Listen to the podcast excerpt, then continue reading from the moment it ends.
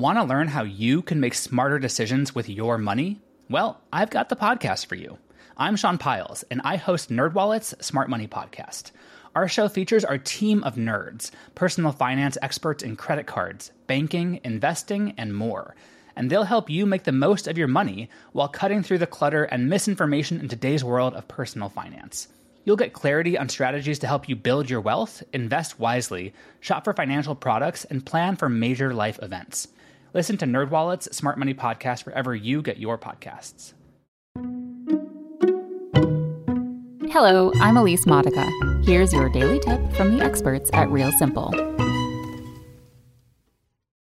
How to Moisturize Your Scalp to Soothe Flaking and Itching by Melanie Rud.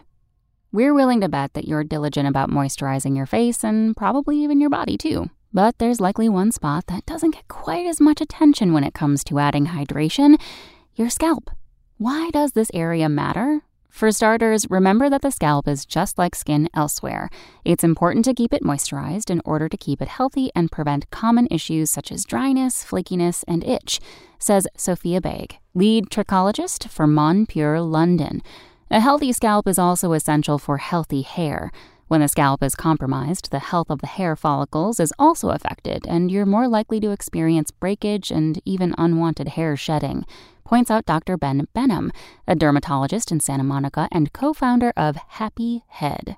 All that being said, Exactly how often should you moisturize your scalp is totally dependent on the individual and the baseline state of your scalp. For some, it may be innately drier, for others, more oily. It's just like the skin on your face. One easy way to tell? Run your fingers over your scalp and assess how it feels. A dry scalp may feel rough, tight, or slightly scaly to the touch. You can also look for visible signs of dryness, such as flaking, itching, and redness, says Baig. On the flip side, if your scalp feels greasy and oily, it may be compensating for a lack of moisture by overproducing sebum, she adds. In which case, you'll still want to add back some moisture. Just tweak the types of products you use. Before you think about adding moisture back into your scalp, it's important to eliminate anything that may be exacerbating that dryness in the first place.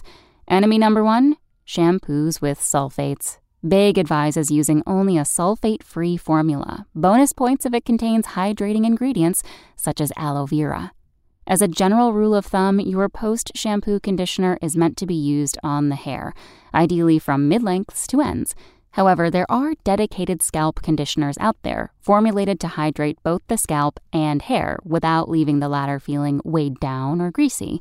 Dr. Behnam says using one of these every time you wash your hair is the easiest way to moisturize your scalp.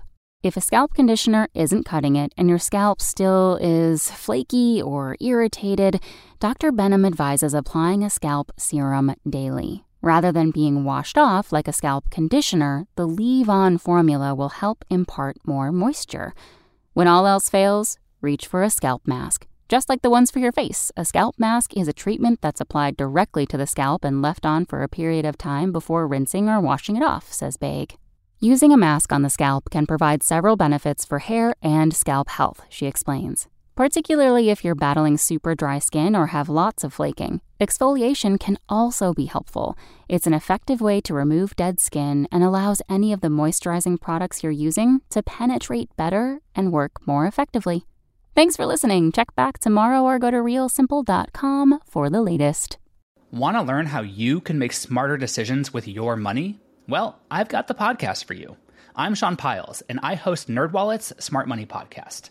Our show features our team of nerds, personal finance experts in credit cards, banking, investing, and more. And they'll help you make the most of your money while cutting through the clutter and misinformation in today's world of personal finance. You'll get clarity on strategies to help you build your wealth, invest wisely, shop for financial products, and plan for major life events. Listen to NerdWallet's Smart Money Podcast wherever you get your podcasts.